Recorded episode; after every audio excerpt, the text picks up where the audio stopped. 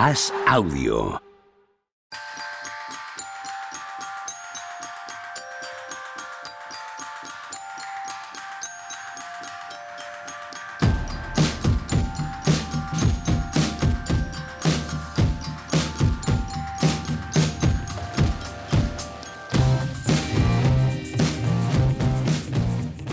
Hola, ¿qué tal? Al fin, os habéis callado y puedo empezar.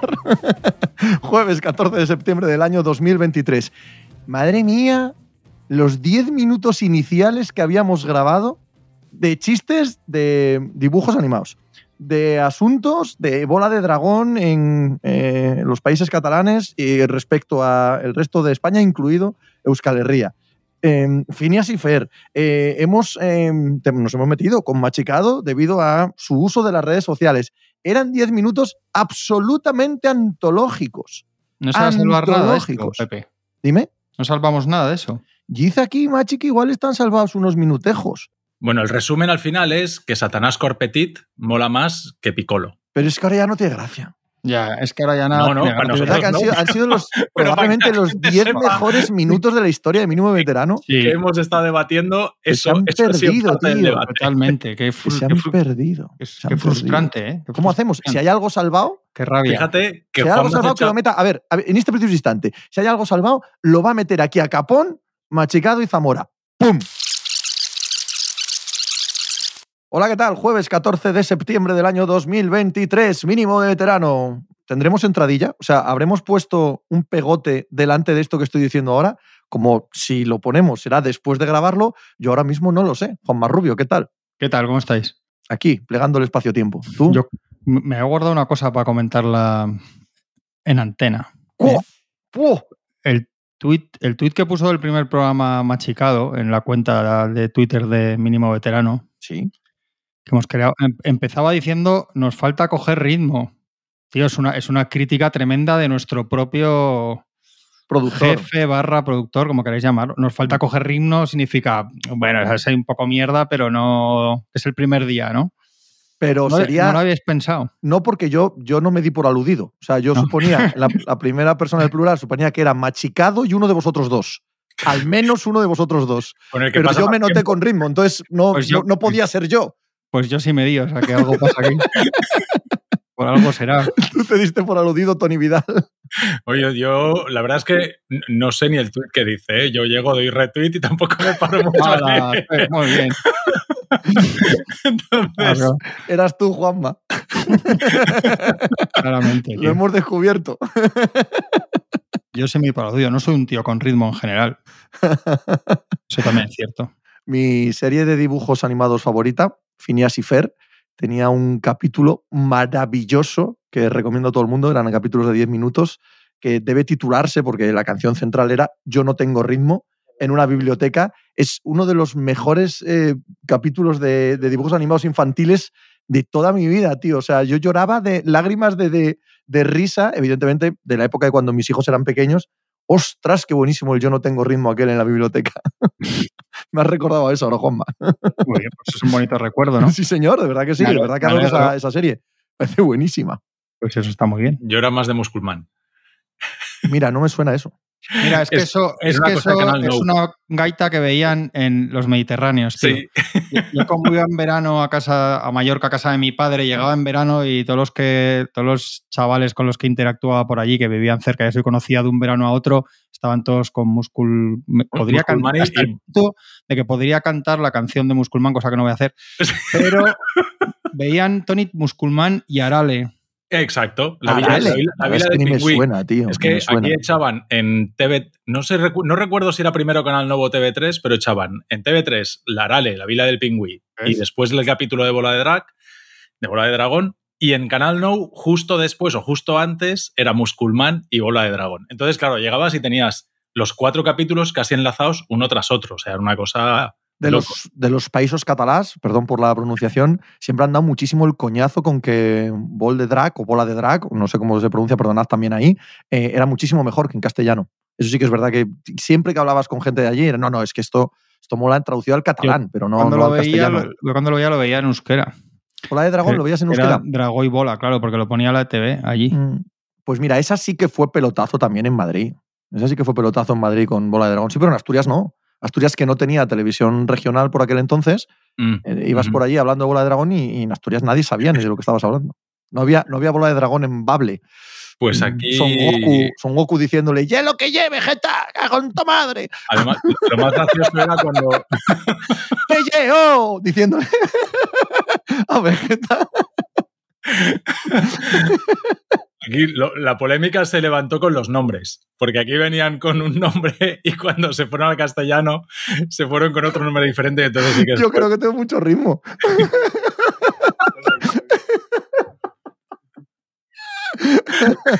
Perdona, Tony, te he interrumpido porque me estaba carcajeando de mis propios chistes, que es a lo que me dedico yo en la vida, básicamente. No, no, que el cambio de los nombres del Sí. valenciano, catalán o catalán valenciano, lo que sea, con el castellano, ahí hubo una polémica que Satanás Corpetit era Piccolo en castellano. Entonces, claro, Piccolo, claro, efectivamente. Bueno, pues Piccolo lo conozco Piccolo yo. era Satanás Y se llamaba Sat- Satanás, ¿cómo? Satanás Corazón Pequeño, Satanás Corpetit. Pero hostia, muchísimo mejor que Piccolo, efectivamente. Claro que O sea, sí. no hay ninguna duda, no hay ninguna duda que teníais razón. Ahí hubo polémica también. en fin, fenomenal. ¿Hablamos algo de NBA? ¿Qué os parece? dice Machi, dice Machi, vosotros veréis. ya tengo aquí preparado el tuit de, de ataque, de ataque asesino a vuestro trabajo, así que qué más me da de lo que habléis. aquí tenéis esta mierda y el enlace.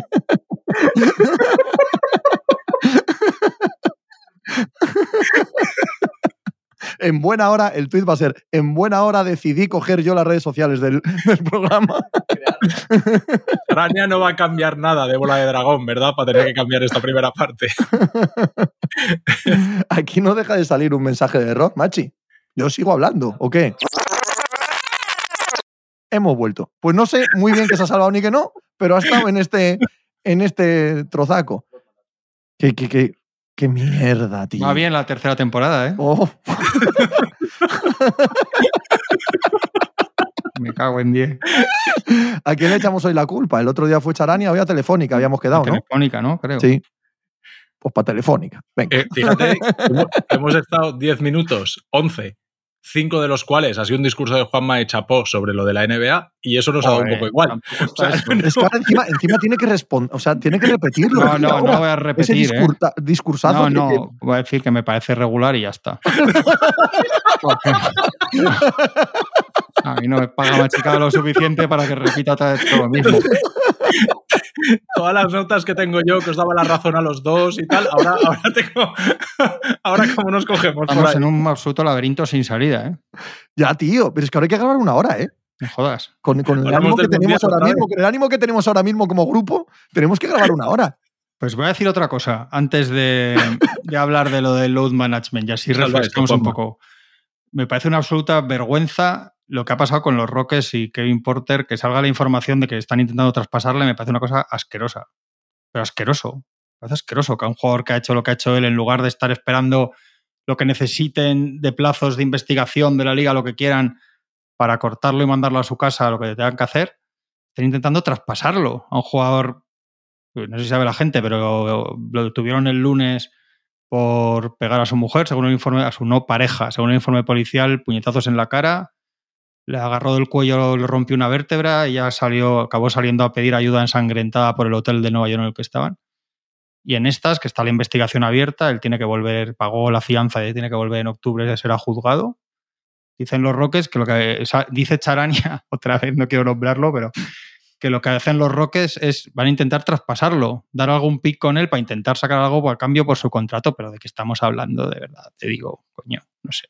Me parece muy Sí, sucio. una- a nivel es- de imagen asqueroso, eso, eso. Nadie, nadie se va a meter en ese traspaso. ¿Para qué te- yo, yo he pensado, digo, nadie lo va a hacer. ¿Para qué filtras siquiera esto? Para quedar fatal, que queda fatal, mezclando temas deportivos en un asunto así, que vas a sacar un veterano con un contrato, porque claro, no te van a dar Michael Bridges por este, ahora por este tío que regales Ojo. una primera ronda. Ojo lo que acabas de poner encima de la mesa. No, digo, que, no, que el otro es Miles Bridges. Claro, claro, por eso. Ya, Se me no, ha ido no, la no, cabeza no. directamente No, no, a además los con esto A mí no, también, no. a mí también. No, no, con esto además no, no, no bromeo con él, no, o sea, no es una cosa para bromear, joder, pero pero quiero decir que para sacar algún veterano sobrepagado que alguien te, te- te dé el contrato a cambio de que le des alguna ronda te metes en esto, los rock, de verdad, y luego estamos con las campañitas y los símbolos en redes y tal, los equipos, tío. Yo no sé quién, yo no sé quién anda ahí que no dice, oye, espera un poco, tío, no le contéis antes de contarle esto charanía, ¿sabes? ¿No?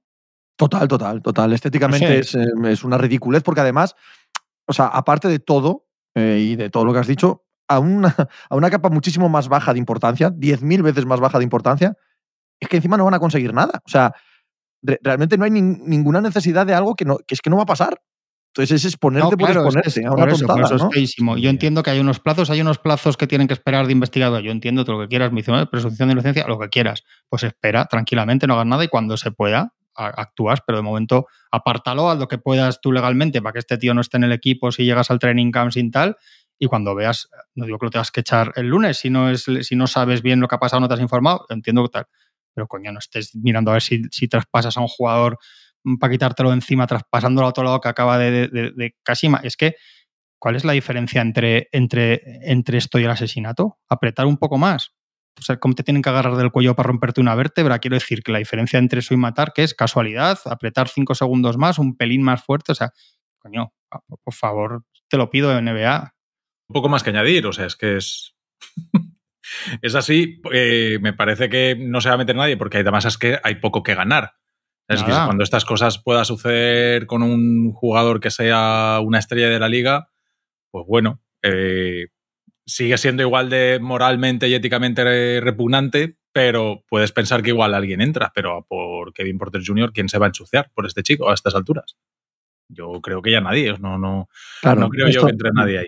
Esto, esto, es que ya no tiene nada que ver con la NBA, por eso que, que la NBA, o en este caso los Houston Rockets a título individual, hagan algo, eh, es suficientemente chapucero, ¿no? Ridículo, absurdo, no, no, no, pinta nada, no pintas nada en esta historia.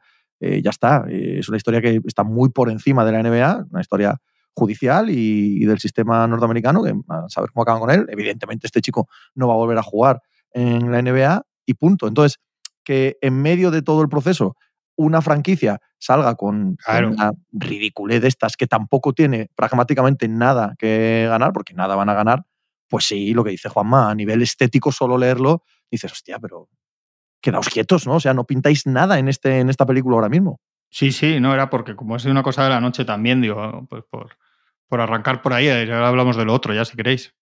Sí, eh, el Loaz Management que decía antes Juanma, eh, no sabéis lo que decía antes Juanma. O sea, no, no os podéis imaginar lo bien que ha estado, lo, lo, lo, maravilloso que ha sido, lo hilado perfectamente de su discurso. Yo además estaba en desacuerdo con lo que decía. Entonces, ahora, estar en desacuerdo con algo que ha dicho también, pero que no vais a escuchar, ya, ya no me, acuerdo me, deja, me deja en un sitio de, de, de, enorme privilegio, ¿sabes? Yo ya no me acuerdo lo que he dicho. Igual, igual digo lo contrario ahora y te jodes.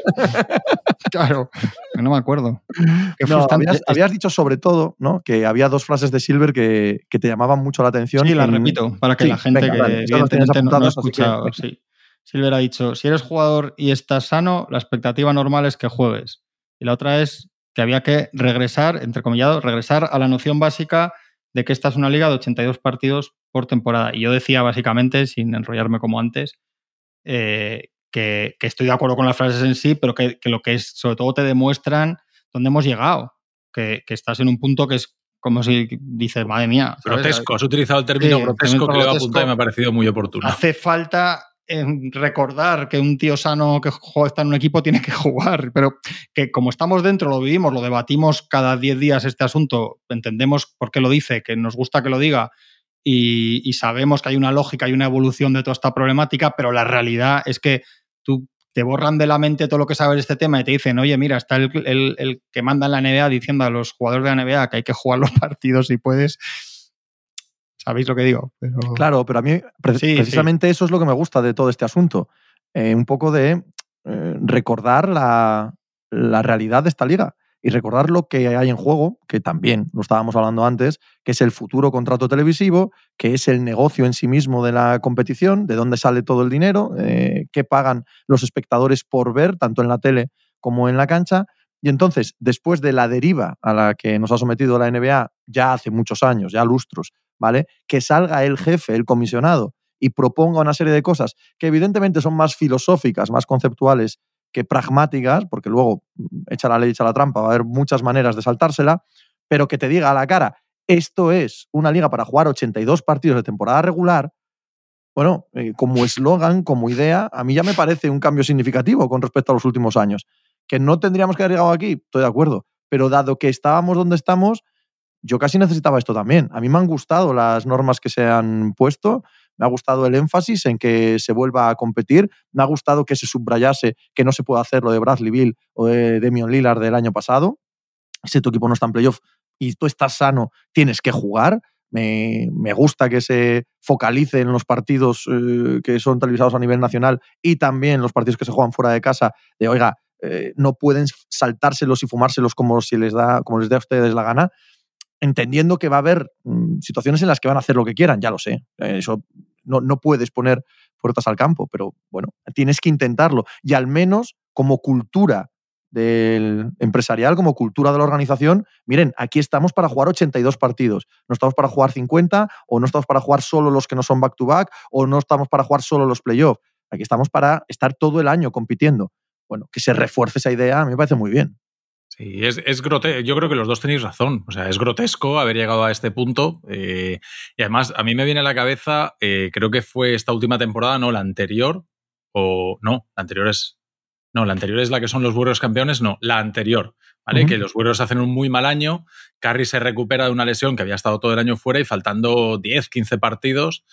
Eh, le preguntan a Kerr y a Carry que por qué va a volver, aunque ya está bien de la lesión. Jolín, quedan 10-15 partidos, lo que quieres es escoger una mejor elección del draft y la respuesta de Carrie de Kerr es porque este señor se dedica a jugar a baloncesto y si está para jugar a baloncesto, lo que tiene que hacer es jugar a baloncesto. O sea, hasta este punto hemos llegado en el que cuando un jugador está bien y aunque su equipo esté perdiendo y en teoría le interese perder para tener una mejor posición en el draft, el hecho de que diga que quiere jugar eh, sorprende a, propios de extraños.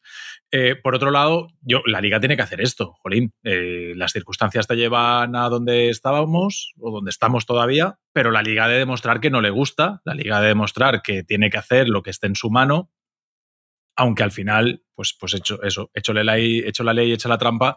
Y hay un punto ahí de, de responsabilidad, ¿no? Aquí el problema es la NBA puede presionar, pero puede presionar hasta un punto. Ha de haber una serie de condicionantes, que son las puertas abiertas que deja abierta. Antes Juanma también lo hablaba, ¿no? Que, hay ciertas excepciones que precisamente benefician a los que más se aprovechan de, todo esto. Pero, pero claro, es que tú puedes apretar, pero hasta cierto punto, porque yo no sé si llegaremos a escuchar, no me sorprendería tampoco la frase de, bueno, como está optando a un premio, el que sea, sea Bayama, sea alguien que está candidato al MVP, sea alguien que es candidato a defensor del año, bueno, pues que le fuercen para jugar 65 partidos, que el tío diga, no, no, quiero jugar. Por ejemplo, Bayama, una de las cosas que se habla en San Antonio es cuántos partidos va a jugar. él ha dejado súper claro que él quiere el rookie del año. Entonces, se sobreentiende que salvo que haya una lesión grave, eh, el objetivo de San Antonio ha de ser que juegue al menos 65 No, pero es que, Tony, el, el, rookie del año no computa, ¿eh? El rookie del año da igual lo que juegues. Es que no son todos los premios. Yo también tenía eso mal entendido y, lo he entendido bien leyendo todo esto de esta norma. Pues yo esto lo escuché en un podcast de los experts y lo pues dijeron así. a mí me ha ¿eh? sorprendido, pero se lo he leído además, no sé si a Bobby Marks en ESPN, o sea, que decía que son el MVP, el defensor del año, o sea, no todos, lo de los quintetos sobre NBA, evidentemente, pero... De todas maneras, de facto, ya lo eran. O sea, un jugador que se pierde 30, 40 partidos, final. ya nadie lo votaba, quiero decir. O sea, sin saber seguro es que creo que se lo he leído a Bobby Mars en un artículo que ha hecho en ESPN sobre esto. ¿eh? O sea, que, me ha sorprendido porque hablaba precisamente de Banyama como, como excepción de todo esto, porque no entra en la condición de estrella que ha tenido que definir la NBA por, porque no ha jugado todavía, aunque mediáticamente la primera semana, igual al que quiere ver todo el mundo en Estados Unidos en todos lados es, a él, curiosamente. Porque es otra cosa que decía antes. Al final, esto, como no es imposible hacer una norma perfecta, caes en, hay sitios ¿no? que metes, o intentas sacar el agua por un lado y se te mete por otra. No va a ser perfecto, yo tampoco digo que tenga que ser todo perfecto y van a pasar cosas un poco raras o estridencias como esta, pero bueno, igual es inevitable.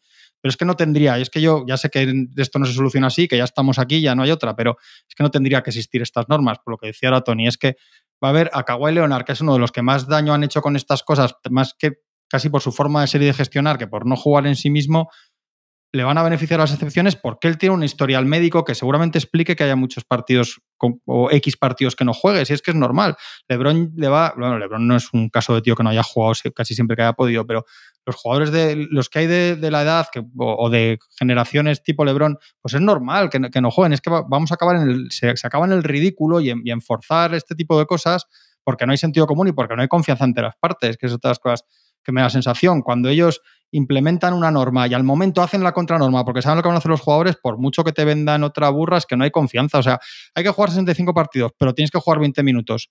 Cabrones, porque ya os veo que vais a salir, vais a jugar 10 segundos para que os sume el partido y encima vamos a tener chirigota toda la, toda la mañana en, redes sociales al día siguiente con que habéis jugado. O sea, quiero decir, pasa que luego sale Silver y muy listo él dice, quiero dejar claro que todas las partes, incluidos jugadores, están de acuerdo en esto.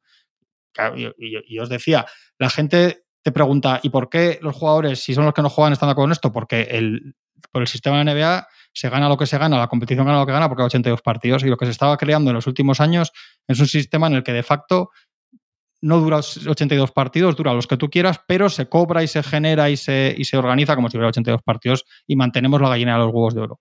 A mí yo no, no, me disgusta, quiero decir, yo entiendo lo que entiendo que hay que hacer algo y entiendo que es mejor esto que seguir en la otra dinámica, pero primero quiero ver también que se haga, porque tengo la sensación de que los veranos la NBA tiene mucha capacidad para colarnos debates con los que, contra, los que contraprograman el pensamiento general, encajan un poco, te, te, marcan un poco su idea de su línea.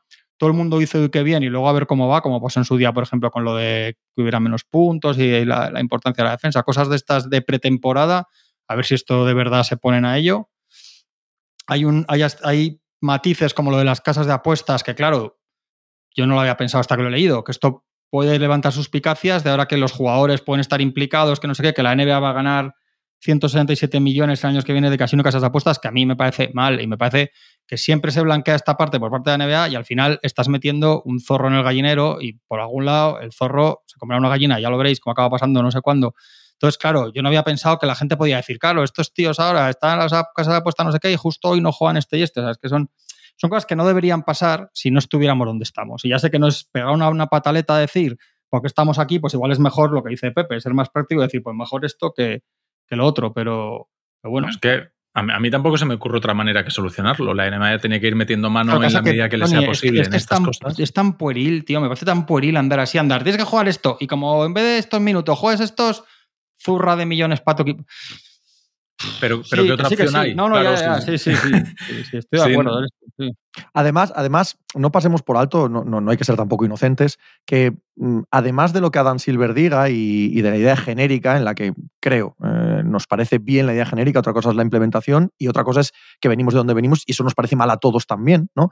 Pero hay un punto que es muy, muy obvio, muy obvio, y ese sí es, ese sí es concreto y ese sí es pragmático. Es, eh, chavales, salvemos los partidos de televisión nacional que, es, es bastante, bastante cáustico si te paras a pensarlo. ¿no? Eh, son mucho más importantes que los otros. Efectivamente lo son. Están en una negociación eh, para los nuevos eh, derechos televisivos. Las televisiones son el socio prioritario económico de la NBA y lo que le están diciendo a los jugadores es, si vais a saltaros estas normas, más que a los jugadores, a las franquicias, a los entrenadores, si os vais a saltar estas normas, hostia, que no se vea martes noche en Charlotte, ¿vale? que no, sea en la ESPN el, domingo a las nueve y media de la, de la noche, haced el favor. Y esa parte tan descarnadamente, tan descarnadamente económica, a mí sí me parece que la NBA puede eh, mantenerla. ¿Por qué? Porque es realmente lo que le interesa, aunque luego lo envuelva de la competitividad y lo envuelva de eso tan bonito que a mí tanto me gusta. Sí, una de, las cosas que tiene esta norma es que es una norma absolutamente de calidad y no de cantidad. ¿eh?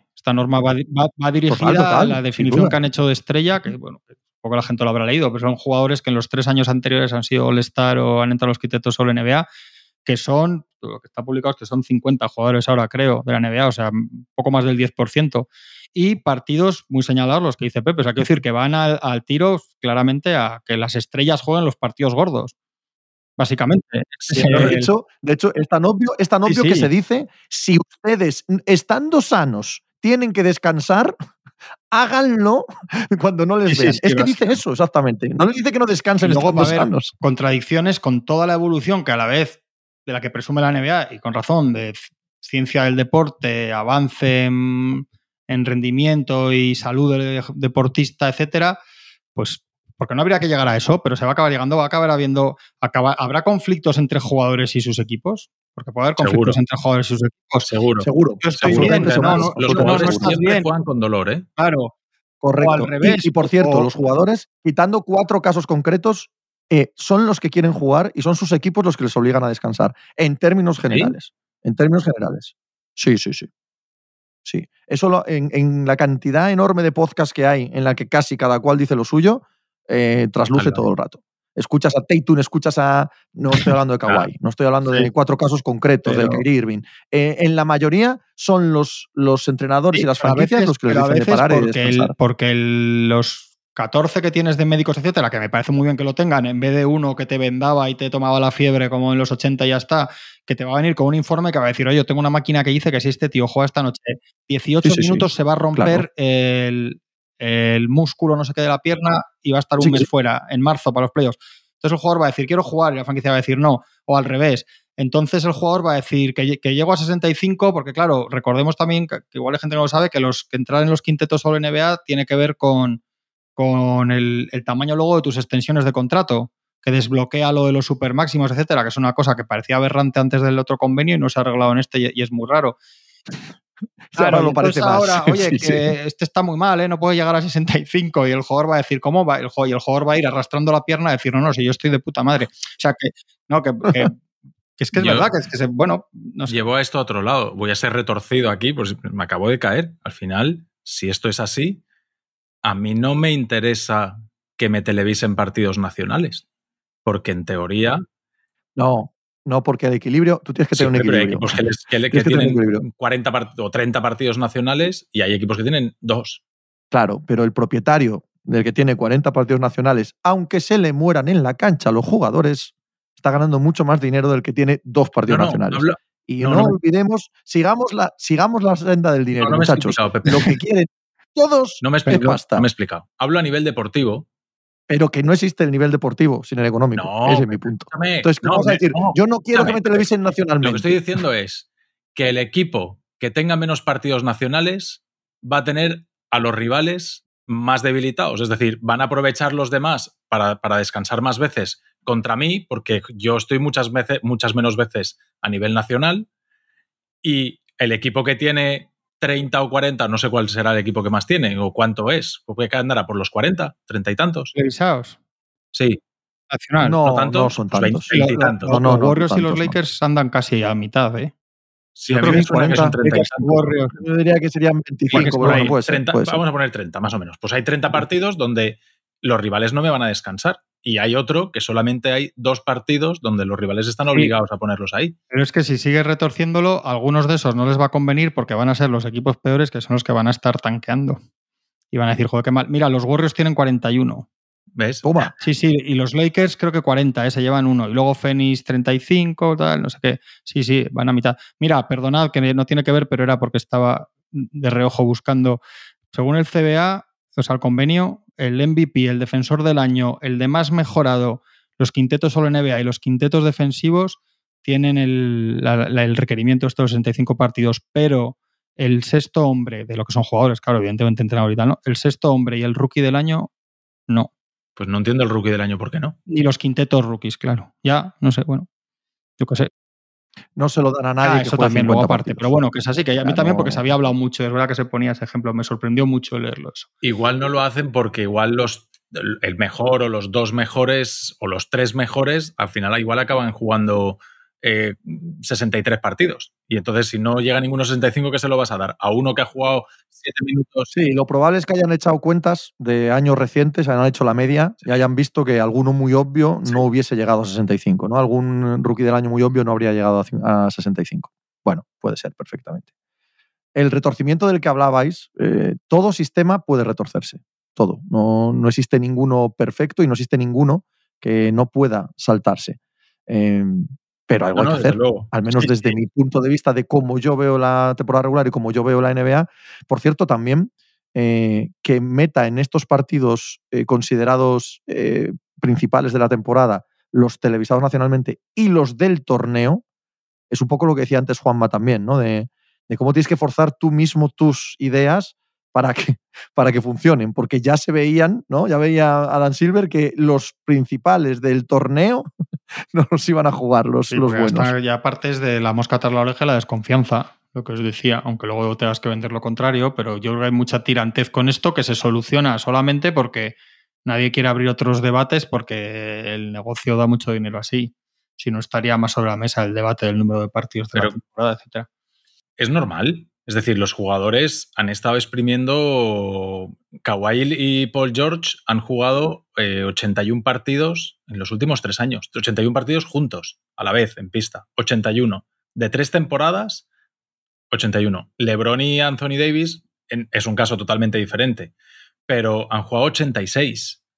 Es decir, que la NBA tiene, este problema es obvio y la NBA tiene que hacer lo que pueda, lo que esté en su mano y yo creo que esto es una de las cosas que puede hacer, obligarles o fomentar todo lo que pueda eh, que los jugadores jueguen. Y a mí no se me ocurren, yo, yo, es que no tengo una crítica constructiva a esto, no, no lo critico porque es que no tengo una crítica constructiva, yo no, yo no tengo una idea que crea que puede ser mejor que esto porque siempre está el riesgo de, oye, mira, eh, y, creo que va a pasar, ¿eh? Algún jugador que a final de temporada, algún equipo que no se juegue nada, alguna estrella, no sé qué, no sé cuántos, que igual se acaba rompiendo, pues porque está ahí compitiendo alguno de los premios, el más mejorado, el no sé, el que sea. Eh, estar en los quintetos, cualquier movida de esta, y se rompen, y al final dirán, bueno, sí, es que Faltaban dos partidos, estaba en 63 y no estaba recuperado del todo, pero hemos forzado y se acaba. Yo creo que lo de los quintetos sí es delicado porque hay mucho dinero. Yo no sé si alguien se va a romper antes de playoffs por el premio de, por un premio, pero por los quintetos sí, porque es mucho dinero de diferencia, porque debería haber otros criterios para eso, pero, pero pues son los que son. Pero es que es lo que os decía antes también, que Kawhi y Paul George, que son el ejemplo más claro que me da todo el mundo a la cabeza, van a tener excepciones y deberían tenerlas. Kawhi es un tío que tuve su historial de lesiones y es normal que vaya a tener que no jugar ciertos partidos. El problema no ha sido ese. Anthony Davis y LeBron, yo creo que sí que han jugado su y que no es lo mismo, ¿no? Es que han tenido problemas. Con la edad de LeBron y las lesiones de Anthony Davis, es que igual Anthony Davis y LeBron tienen que jugar un determinado número de partidos. Es que, es que si todo el mundo tuviera sentido común, no haría falta. Claro, claro, por eso. Por lo que os decía, porque van a venir, van a venir en algunos casos los propios médicos de los equipos a decir, este tío este tío, si quieres que en semifinal de conferencia tal, tiene que jugar estos partidos. Y, ahí sabes lo que va a pasar. Van a falsificar el falsificar. Bueno, esa es otra. Que el, parte médico para decir que tiene el cuadríceps que no puede jugar y ya está. Claro, en, esa sí, porque claro, el tema es la NBA se guarda el derecho de investigar, ¿no? o sea, no vale que digan, oye, este está en el hotel con fiebre. Investiga y en algunos casos se, se, aplica automáticamente la investigación. Ahí está el tema. Ahí es donde se va a ver cómo de serio es esto. ¿Hasta dónde vas a ir a un tío a decir, vamos a ver, eh, vente, no, vente tú a este otro médico que vamos a ver ese, esa espalda, ¿sabes?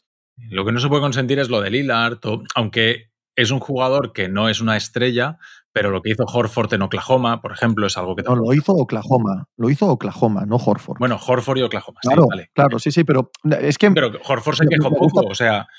Bien, pero la culpa ahí fue de Oklahoma. y, está bien también que a las franquicias, a las franquicias se las fiscalice un poco. que no son solo los jugadores, ¿sale?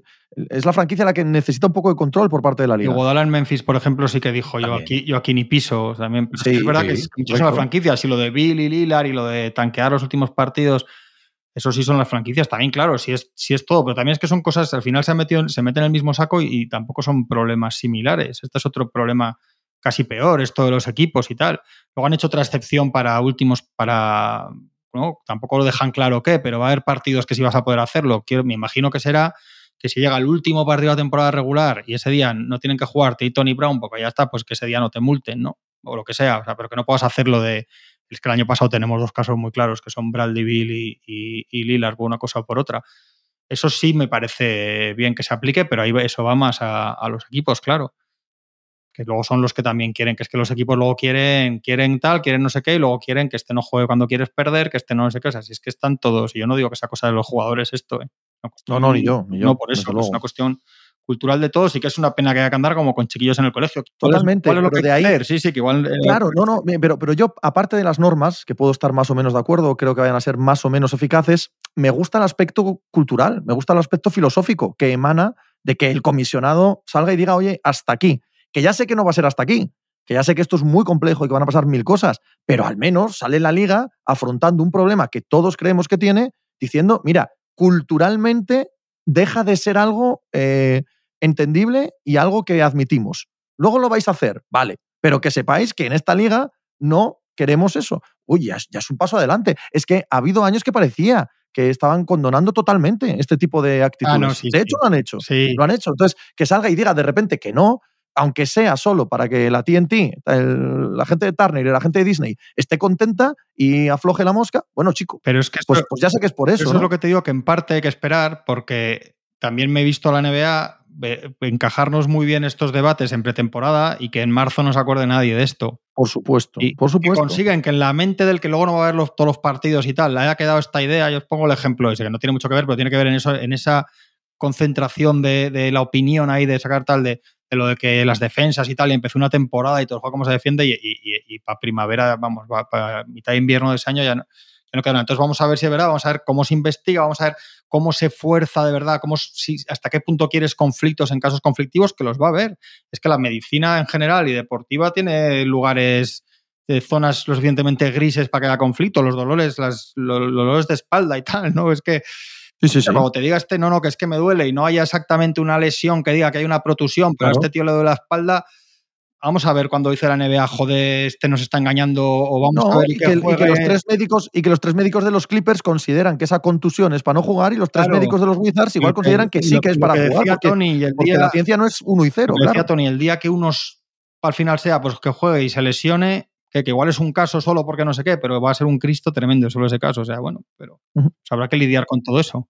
Lo que la NBA no podía hacer es dejar pasar otro año sin hacer nada. Con los contratos de televisión sin firmar. esto, que esto, es, fundamental. hombre, claro, decirle al señor tal y al señor cual te voy a meter la talegada de tu vida, pero bueno, pero asegurarme cuando llegue el domingo, cuando llegue el domingo después de la Super Bowl, ¿vale? A las nueve y media de la noche en prime time, tengo descansando a, todos los Tatums y a todos los Bookers. No, no oigo, no.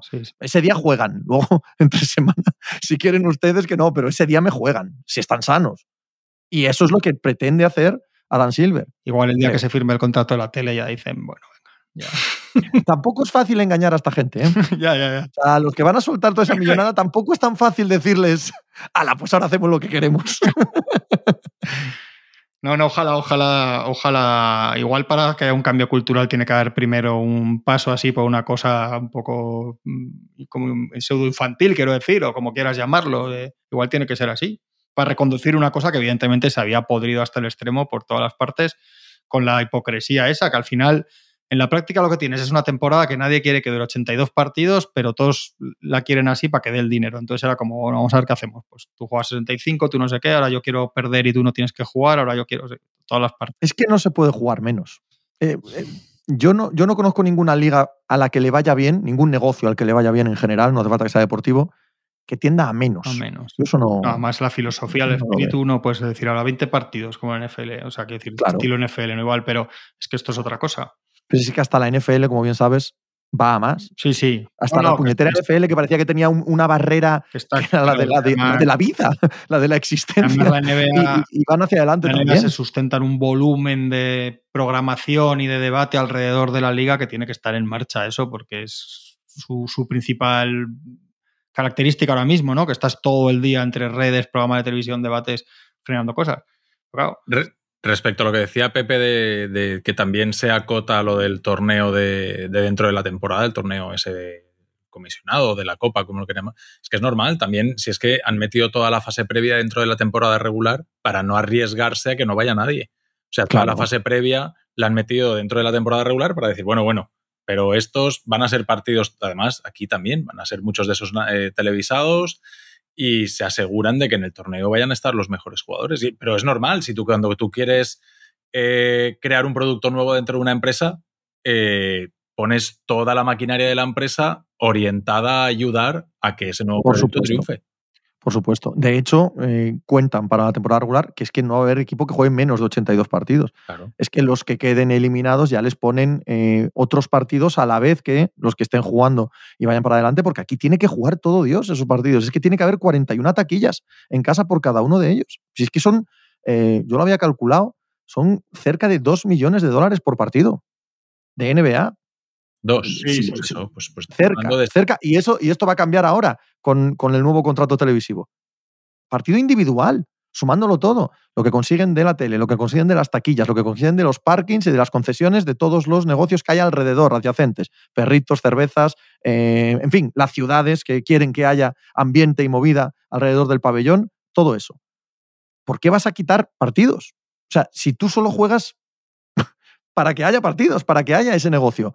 Entonces, claro, no, tiene ningún sentido. Ningún sentido. Incluso si montas otro torneo, los que quieren eliminados, pues tienen que jugar los partidos. Si hasta en los mundiales FIBA, ¿no? Se juega del, claro. del 17 al 32 para que las televisiones de cada país pueda emitir un número de partidos análogo a, a las otras. Por eso mismo. Esto, esto va de volumen, es, es, no hay más. En Oklahoma, por todo lo que se genera alrededor, es, es por lo que en Oklahoma el ayuntamiento va a pagar el nuevo 800, estadio, parte, ¿no? de, uh -huh. parte del nuevo estadio. Y la gente dice, sí. ah, puestos públicos, tal, ya, pero es que todo lo que se genera y todo lo que atrae a la ciudad a tener un equipo NBA. Bueno, hay ciudades, hay ciudades que, que, estiman que merece la pena y hay otras ciudades que estiman que no merece la pena. Claro. Así Seattle perdió a los sí, Sonics, sí, por ejemplo, sí, porque no, no, no quisieron eh, pagar eh, con dinero público del ayuntamiento las obras que tenían que hacer en el, en el pabellón. Bien. ¿No se arrepienten ahora?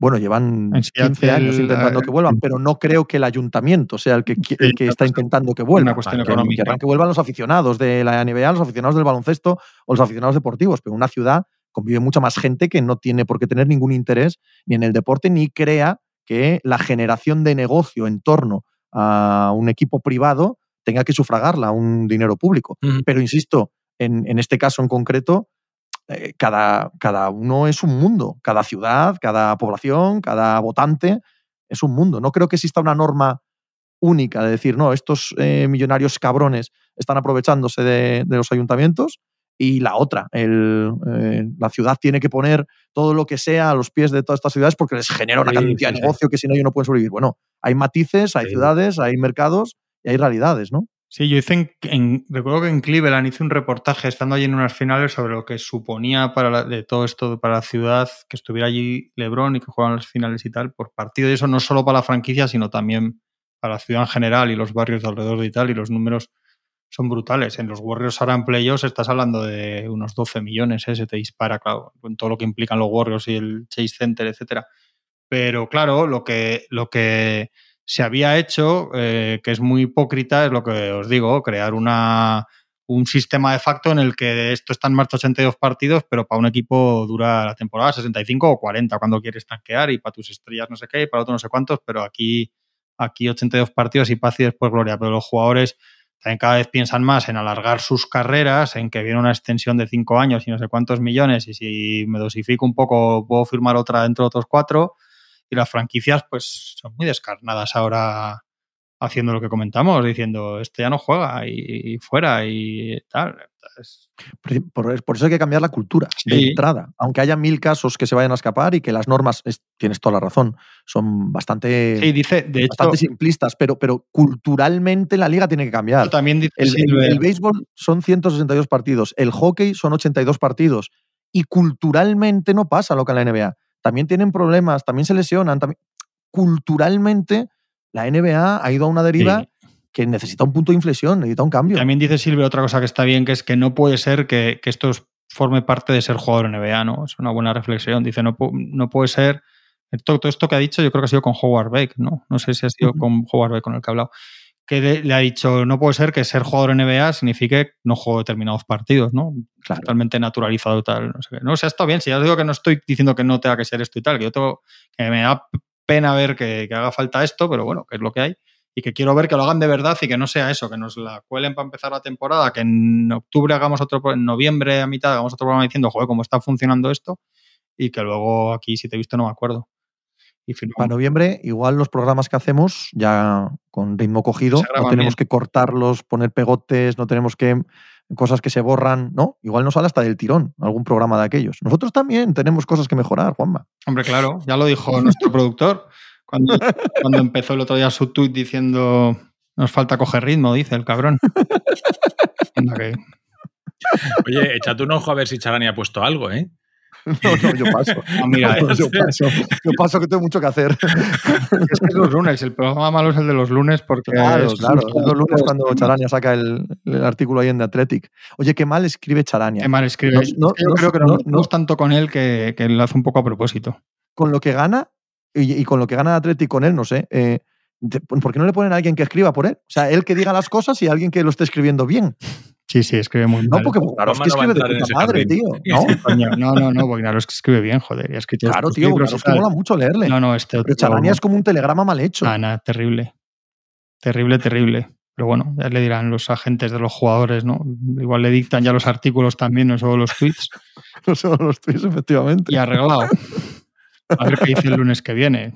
Eh, Sí, nos va a caer la de El Lilar. brazo de Lilar, Sí, ¿no? sí, la siguiente va a ser la de Lilar. Ya os lo digo. pero ¿de verdad pensáis que Lillard se va a mover antes? No, se va a mover un lunes a las cuatro y media de la tarde. Eso es lo que pienso. No sabemos cuál. Cuando, sí, cuando hablemos de Lilar y de Harden hay que hablar los jueves. También puede ser, pero es menos probable. Es que los lunes es, es muy alta la posibilidad. Los dos empiezan, ¿eh? Yo creo que los dos empiezan la temporada. no sé si la temporada, pero el training camp seguro. Y el training camp seguro, sí, sí. Sí Qué peñazo, lo hablaba el otro día con Tony Juanma. Qué peñazo de verano con Lilar y Harden. es. Qué peñazo. Llevamos tres meses, no se ha movido una coma nada. Es un, es horror el, el Es caso de estos terrible, dos. además, todo el tema de filtra a la gente que no se va a ir a ningún lado que no sea Miami, luego lo desfiltra en otro lado, luego el otro dice que no sé qué. O sea, me parece tal aburrimiento. Porque Sí, estas son las cosas que, que alguna vez cuando he estado de vacaciones o tal, reflexionas y dices que a veces te entra ansiedad y estás mucho rato mirando qué pasa y la verdad es que si estás 15 días sin mirarlo no ha pasado nada y todas estas cosas que Eso es. se debaten y tal no valen para nada está todo en el mismo punto está todo en el mismo punto cuando ofrezca Miami una cosa un poco más tal se va a ir a Miami y ya está sí ya sabemos que va a ser así pero es muy aburrido y es muy feo pues, y tiene que ver también con esto, esto otro que hablamos tiene que ver también con toda esa cultura de también es que es que también es lo mismo eh también, también influye esto. Lo que puede Sí. acabar pasando con Harden o tal, o que no juegue, ya pasó con Simon, o sea, también son casos de, pues ahora tú no juegas, pues ahora tal. Es que esto también influye en las teles y tal, porque las teles en un verano Las teles para normal. bien. No, no, no, las teles para bien. Las teles fomentan esto. Sí, No, ya verás cómo contra esto no, no se hacen normas. Ya verás. tienen Sara o Pero 24. tú no Claro. crees que las teles, y, y, joder, yo lo digo como, como alguien que tiene que rellenar programas en verano, eh, un verano normal, es decir, el verano, por Inmeibaria 2019, 2019 es mal año, el verano de 2018 generó muchas más noticias a lo largo del verano, mantenidas, noticias supuestamente interesantes, ¿no? Aunque sean movimientos menores de, voy a decir nombres al azar, de jugadores medios, de Bogdanovich, de Jarrett Allens, de, de ese tipo de, de, jugadores, ¿vale? No hablo de las superestrellas, que por supuesto que sí, pero claro, llevamos dos veranos. De ninguna manera, Tony. Es totalmente al revés. Es- ¿Sí? es- esto es lo que haces tú en tu canal, lo que se puede hacer en, en nicho de NBA, lo que se ve en redes entre la gente que sabe, o sea, no, no el aficionado, o sea, en, ese tipo de, de medio. La tele general americana lo que quiere es que Antetokounmpo diga que se quiere a los Lakers. Total. Sí, y a los Knicks. sí, pero Porque- que no están pero que 15 días. Como, hagan un como hagan un programa Perkins y el otro y el otro hablando de Bogdanovic y de, Ray- de Jarrett no saben Allen y quién tal. es. No, bueno, me- eso para empezar. No, No me he explicado bien. No me he explicado bien. Una cosa es, o sea, evidentemente, pero que dentro de 15 días salga LeBron y diga que quiere volver a los Cavaliers y que dentro de 15 días salga Jokic y diga que es muy feliz. Pero como no lo va a hacer, si se tiran cuatro meses especulando con que igual lo dice, ya les vale. Hostia. Y si se tiran tres meses diciendo que eh, Lillard solo quiere Miami y si llama a otro no va ni al training camp, que es una de las mayores tonterías que ha salido jamás al respecto de la NBA, pues se tiran dos semanas hablando de ello. No, pues hemos- llevamos no les pasa nada. hemos, meses, así. hemos inventado fantasmas med- mediáticos como no va a firmar la extensión, que lo he leído de Ingram para el año que viene, y esto es, Mm. Esto está ya muy introducido también en esto, ¿no? Este no va a firmar la extensión, esto son cosas que antes no nos preocupábamos nadie, ¿no? O salvo casos, ahora ya es, estás mucho, no, es que este no va a firmar la extensión, ¿no? Ya Bobo ya se pone en marcha, no, no, no sé qué, y empiezas a verle en, en Twitter Sí, con, hombre, con muchas camisetas mirando- puestas, sobre todo una, que a todos les ponen la misma y ya está, pero... Pero es verdad, ¿no? Que se genera ahí todo esto, no, no sé qué, no sé cuánto está. que miran quién acaba contrato dentro de dos años para, el vera- para dos veranos antes. Decir Total. que ya Sí, tienen sí, la opción claro. de firmar Claro, una extensión sí, allá sí. detrás, ya están diciendo, pero ya no va a firmar dentro de dos años. Madre Y mía. a, y a los Lakers, a los Lakers. A los Lakers. Y, los Knicks. Y a los Knicks. No, no, que, no nos falten, que no nos falten los de la gran poco- manzana, por está siendo favor. un poco estomagante ante Tocompo como personaje. Mira que me caía bien y me caía bien. Pero eh, me empieza a Por cansar ser un poco sincero. también. No sé, por me parece que ha cambiado un poco el tono de cómo hizo las cosas y tal, no sé. Me cansa un poco. Además, chicos, si te vas a marchar, márchate. Es que también creo que ha perdido un poco el derecho a. Lleva dos años que igual tenía que apretar más y, y amenazar noticia- menos al equipo.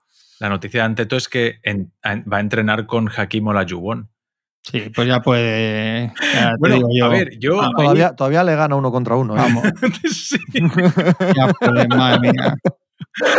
El- bueno, yo con entrenador nuevos, eh, eh, yo todos los equipos que tienen entrenador nuevo, siempre tengo ganas de verlos. ¿no? Qué diferentes somos las personas. Sí, bueno, yo cuando hay un entrenador nuevo y cruzo los dedos porque esto sea una pequeña señal de que le han dicho, oye, tú el año que viene no vas a estar eh, pues de 90 posesiones, no vas a subir tú Pues la es bola. que- Pero ¿quién le ha dicho, Yo creo- quién- yo creo, por Tony, favor, yo Tony, creo, ¿quién le ha dicho a, a. Antetokounmpo una sola palabra que en Milwaukee que no haya que sido guapo, guapo, sí. guapo, guapo, Sí, yo- yo guapo? creo que tienen Que- tan Ni una palabra, sí, tío. tienen tan secuestradas la- a, a las franquicias estos tíos que yo creo que están. Por Dios. Lo único que hacen es ficharle más hermanos que no sé si van a caber más. Que luego, que luego habrá que decirle cuando las. Estoy convencido Cuando- que le van a poner un hermano de entrenador Luego, en breve. luego también a estos tíos hay que decirles, cuando esas plazas, como pasó en Grecia también, cuando ciertas plazas de la plantilla no se puedan ocupar en otras cosas y tal, porque, porque están los que quieres tú, luego no te quejes de cómo es el equipo, que no digo que, que en la plaza 13 o 14 de la rota de, los que tienes y los Chuguey y no sé qué se decidan los anillos, pero que todo, que todo tiene su cosa. Oye, me niego que acabemos sin hablar ni el otro día ni hoy, que ya queda lejos el Mundial, de lo malo y lo inútil y lo venenoso que es Rudy Gobert, por favor. Me niego, ya el otro día quise colarla y no, y no, y no dio tiempo, por favor. Qué giro de guion. No, por Ya, favor. no, no- no- no la vimos venir, ¿eh? No, no, no. No, no, no. Es, Eh, Si había personas que no estaban en mi cerebro a 14 de septiembre del año Rudy, 2023, mira, una de ellas, sin ninguna duda, era Rudy Gobert. además sí que juega todos los días, joder, Pablo, que ahí te, mira, este tenía que, igual tenía que descansar alguno más. A nuestra vista. No, coño, es me parece uno de los personajes de- del mundial, tío, de verdad. Es que ya, ya vale. Pero jugó el Mundial. Entre, entre que el Mundial fue hace ya siete Ah, meses y que Francia pronto. fue eliminada en el pre pre pre preolímpico, ya no, no me acuerdo nada. Sí, pero tienes razón, tienes razón. Vale, ya está, ya está. Venga. Y a ver qué hacen en Pero que ha, París. hecho, que ha hecho diferente a lo que hace a diario. No, pues como siempre, pero en algún momento es- esperas que este tío, como el jugador además mejor pagado de todo el mundial, y se ponga ahí y diga, yo soy la estrella de Francia y una gran estrella de la NBA, lo que- como, que- como se llame. La estrella de Francia es Fournier. Sí, total, pero, pero a priori no. A priori estás hablando de un tío con sus All-Stars, no sé qué, no sé cuántos, y un tío que, que no juega literalmente la NBA como Fournier, que, que para mí es 200 veces mejor jugador y más en FIBA que, que el ¿eh? pero que en teoría el líder, el referente, y aparte ya no solo jugar mal, que es que juega mal y que no influye nada en pista, cuando este equipo se hunde como se hunde el día de Letonia, es que nunca es él el que dice, vamos a ver qué pasa aquí, chavales, ¿sabes? Es que la NBA Ya- de hoy en día, o el baloncesto de hoy en día, porque ya eh, no, es muy difícil encontrar un interior así que te, que te pueda liderar un proyecto. Así. Hablo de Gobert. Evidentemente, Jokic, Anteto, tal. Gobert, Gobert, ¿en qué baloncesto sí podría haber liderado Bueno, un proyecto? eh, Dado que en este no, ¿en cuál? Yo no sé, Pepe, si, En si los, a- en los si 80 ahora había un señor en los, en Karim. los 80 contra, contra Olajuwon, No, Patrick Ewing, no. todos estos. Quiero decir, había una manera de jugar en la que le daban el balón al pivot y no venían siete leones a tirarse encima de ti que te tenías que sacar la bola. Gobert Pero tampoco que lo sabe hacer. Gobert tampoco lo Pero sabe qué hacer. pivots eran. es que o sea, no podemos comparar. ¿no? O sea, porque, porque, porque Bill Russell fuera pivot defensivo o porque Karim Abdul-Jabbar eh, fuese un defensa de la hostia, no podemos comparar a Gobert con los grandes pivos históricos, aunque también sea un pivo defensivo. Gobert eh, habría sido bastante malo en una época de pivos defensivos. el Pepe, tú que O ves, sea, los había muy, muy buenos, ¿eh? Mucho mejores de lo que ha hecho Gobert nunca en su tú carrera. que ves más Euroliga también, yo discutíamos un día en el periódico si genuinamente, eh, si se viene a la Euroliga, sería mejor que Tavares en Euroliga. Pero es que yo no creo que sea discutible. Peor. Yo, sí, sí, claro que es peor que Tavares Claro, en Euroliga. dices este, lo que él hace, sí, sí. lo que él hace, que es lo que hace, lo que puede hacer Tavares en FIBA con las normas FIBA, etcétera. Pero es que yo ya ni creo, ¿eh? ni creo que sea que fuera de eso que dices, joder, en teoría viene un tío con ese nivel NBA que Tavares, el hombre, no podía ni, ni, ni jugar dos minutos en la NBA. Pues que yo creo que, que, que ni siquiera ya, de verdad, ¿eh? si fuera el caso, que se venga al Lasvel y, y sea el MVP de la Euroliga. Es que no lo, que no lo creo para nada. Es un, y, y, bueno, a ver qué hacen los Timberwolves. Pero vamos, ya sabemos lo que va a hacer, ya lo hemos visto este año. Y yo de lo poco que le he visto a Tavares en Euroliga, yo le he pillado algún partido de esos que dices, madre mía, si es que parece que está jugando con niños. O sea, yo es que a Tavares... Ah, Tavares. Y este, sí, y este sí, debería sí. ser así si viene. Sí. Ponerse- Pues no, no, por eso, no, no, absoluto, que lo, que lo dudábamos de verdad. De verdad, de verdad. Igual que, creo que- el que Fournier sí que viene a dominaría- Euroliga, Fournier haría Fournier, una, ¿no? una avería. Hombre, hombre, por favor, Fournier se haría una Fournier avería aquí. gordísimo, lo que hablamos otro día de Bogdanovic, pero que es que nunca tiene el rango, o sea, es... Y esta generación francesa de un talento increíble ha sacado unos resultados muy pobres, bueno, una plata olímpica, es verdad, y mundial, pero, pero muy pobres para los equipos que ha tenido, en gran parte por, yo el que está muy señalado, y además que ahora te viene un te viene ya buen Banyama, te vienen muchos detrás muy buenos. Yo creo que, igual ha pasado ya totalmente el momento de Gobert. Que la verdad es que el hombre luego va siempre, él va siempre a todos los torneos, está ahí. Quiero decir que tampoco es un tío que, que puedas decirle, pero es que casi mejor que no vaya. Pero vaya, a mí me ha sido una decepción. Me decepcionó Mark Cannon de los NBAs y comparado con el Eurobasket muchísimo. Y, bueno, Gobert es que no es que sea decepción, ¿no? Porque ya sabes, pero que dices, joder, chico, madre mía, tío. Con Letonia sin pivos, que no estaba ni por Zingis, de verdad, me está diciendo. Que haces Yo esperaba más de Josh Gidey en el Mundial también. Puede ser. Mira, es verdad. Sí, le ha ser, costado, le ha costado. No, no se encontraba nada cómodo, no. puede Y al ser. final ahí Y- siempre aparecen casi los mismos. Y hay cier- y- ciertos nombres de, de Fournier, de Bogdanovich, de Patty Mills, de jugadores que siempre acaban apareciendo ahí y dices, pero estos tíos, ¿dónde están todo el año y, llegan aquí y te crees? Bueno, la NBA, eso lo sabéis bien vosotros y sospecho que la inmensa mayoría de los oyentes, la NBA tiene mucho de roles más Sí. que de niveles. Por supuesto que hay muchos niveles y muchos escalones, pero hay un escalón más o menos medio de jugadores muy buenos que depende del rol que tengas.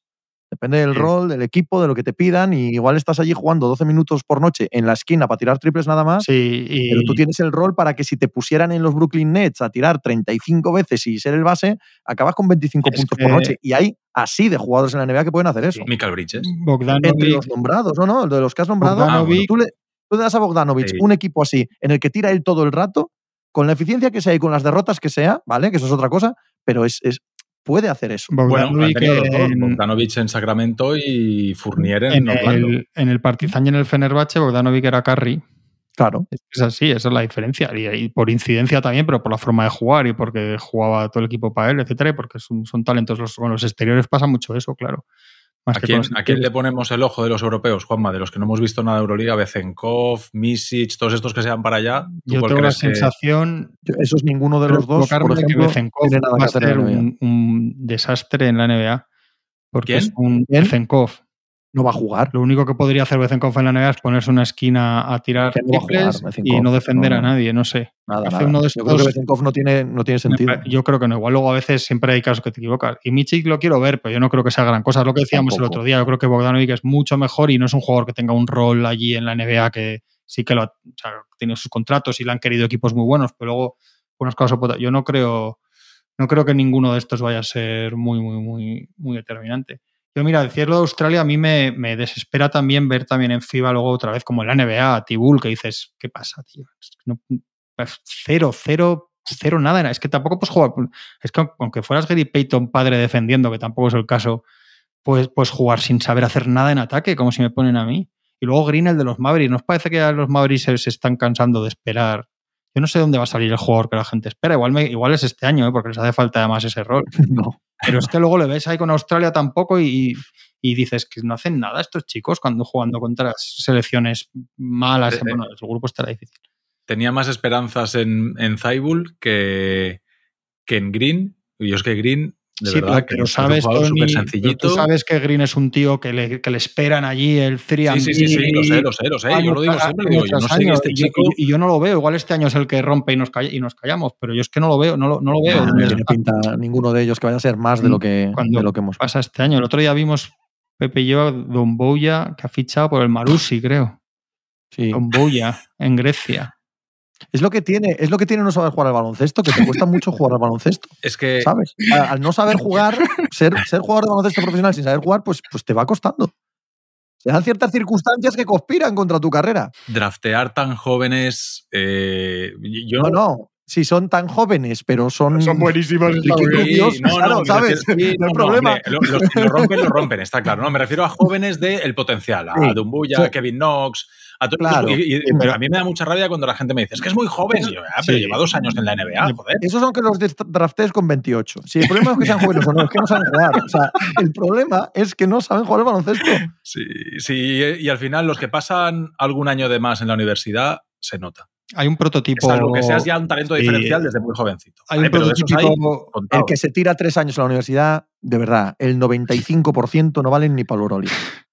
hay No, un proto- a ver, No valen, no valen nada, tío. Es así. Por eso estás tres años en una liga de cuarta Hay división. un prototipo, sobre todo muy físico. Ahora está pasando mucho con un perfil de jugadores aleros a la pivos, este que, que hablamos franceses, ¿no? Que, que es muy difícil, porque esto, hay una frase cuando te pones a leer mock drafts y tal, que es la de está a no sé cuántos años, o está todavía- todas esas frases, dices, bueno, pues lo que dice Pepe, igual estás a años o años de nunca, ¿sabes? A ver, no sé Claro. si en cuatro años va a ser de repente tal, pero claro, pasa este embudo de que dices, es que si no lo elijo yo, lo va a elegir otro y alguien se va a llevar al nuevo Seacán, pero claro, porque al nuevo Seacán, que y, y Y después te cae Whitmore a Joder. tomar por culo porque no sé quién ha filtrado no sé cuántos. Pero claro, claro que no es una ciencia. Y por Ah, supuesto que Sí, hay sí, excepciones. y por hay supuesto que hay jugadores que que. tal. Claro, y, y otro que. Bien, pero en términos generales.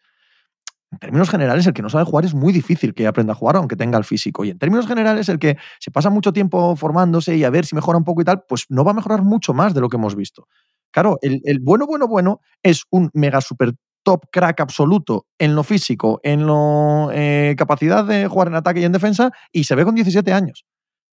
Es, la realidad. Y luego, a partir de ahí, pues ya son todo excepciones a la norma. En la NBA está el dicho este de que ningún jugador después del tercer año mejora significativamente. Claro, si tus tres primeros años te los has echado, el primer año jugando 21 partidos que has jugado 3 minutos de la basura, el segundo año has jugado 9 minutos.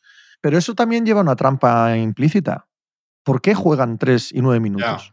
Pues porque todavía no están desarrollados para rendir. No, eh, pero es que igual no son buenos. Esto es un poco lo O sea, aparte de lo desarrollados o no, es que igual no son buenos. Es que el, que el que no está desarrollado, pero es muy bueno, lo pones a jugar, lo pone a jugar todo el mundo. un poco lo de los Sí. Aunque cometa errores, aunque haya cosas que va mejorando, claro, ya lo sé. Pero eh, ya Morán no estaba desarrollado en su año rookie. Pero no tengas miedo que nadie lo siente y que juegue tres minutos. Tú lo ves y dices, alá, tira, chaval. Es un poco lo de, ¿No? los quarterback- lo de los quarterbacks rookies y jóvenes Igual, de la NFL que mismo, no, tío. no, es que tiene que estar dos años ahí aprendiendo. Bueno, pues Ah, sí. no sé. Pero no, luego sobre todo que hay muchos, tipo lo que pasa con Don Boya, que son picks muy altos de draft. Que el riesgo Mm, es muy claro, grande. eso es- Oye, sí, los eliges tres- a dos, uno- tres primeros- eliges a uno el 49 a ver qué pasa y lo dejas en Europa, pues chico. Pero hay muchos, si nos pusiéramos a repasar top 20 de estos años, Sí, a partir, a partir del top 4, del top 4 al top 12 hay tiros de estos, de es que es muy joven eh, Sí, y sí. tiene un potencial de la hostia, pero como dice Pepe, no saben jugar a baloncesto y claro, que como no saben, pues, pues al final casi no juegan y les dan oportunidades, pero, pero es que están muy verdes y, y a esta gente, a esta es a lo que me refiero, que igual otro año en la universidad, porque el, el físico está y el porte, y como dice mi amigo Arrufat, el chasis está ahí, que igual otro año de formación, de acabar de aprender ciertos fundamentos, cuatro cosas básicas, tal, que no tengas que aprender eso ya en la NBA y. Yo la teoría me la sé, pero tras mm, 25 años viendo baloncesto universitario, el que se queda tres años, eh, se queda. O sea, ves al chico de Iowa que anota mucho y tal, y lo ves al tercer año allí y en la universidad mete 25 puntos. El 90%, ya sé que hay excepciones, Sí. el 90% no llega ni Paulo Riga. No llega ni Paulo un Riga. O sea, no mejora gran cosa, simplemente entiende más el juego y tal, pero no vale para ser que un profesional. tío con el físico de Dumbuya y tal no, no, no pueda estar ni jugando en el Lasvel o en Francia o en un equipo ya, o de Eurocup, ya no te digo Euroliga, es dramático. Es dramático para que los que luego sobrevaloran mucho esto y dicen, no, no, mm, no des este pico, no des este tal por, por Kevin Durant, ¿no?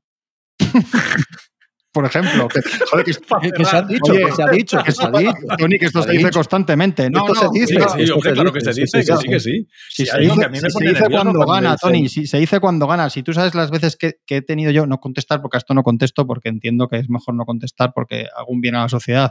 Lo de gente que todavía dice, pero harían bien, harían, hicieron bien los Lakers con el traspaso de Anthony Davis. Que después de ver a Ingram en el Mundial, igual menos. Pero, Pero si hemos leído- decir que hasta si cuando ganas anillo. un anillo. No, Pero si es que no hay que ir, no hay que ir a ganar un anillo y Anthony Davis. ¿eh? Si es que esta semana yo he leído que los Heat no están dispuestos a meter sí, a Caleb Martin sí, sí. en, en lo de Sí, Lillard. sí, sí, Pues ya sí, está, pues un abrazo a todos. Ya está, un abrazo a todos y el lunes seguimos hablando de estas cosas tan divertidas Eso es. que nos da la NBA. ¿Martes? Por Ah, sí, sí. Martes Ah, no, podéis haber martes no. Claro, Martes antes no. de, de grabar. Martes no, tampoco. No, martes no. ahora vemos, ahora vemos. Uh, uh.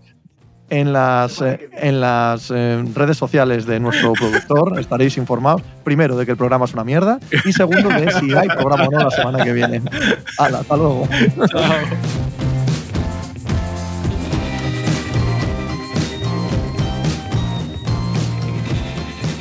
Pues muchas gracias por habernos acompañado en NBA Mínimo de Veterano. Muchas gracias por haber escuchado este podcast que es original de As Audio con la producción de Javier Machicado y la realización de Vicente Zamora.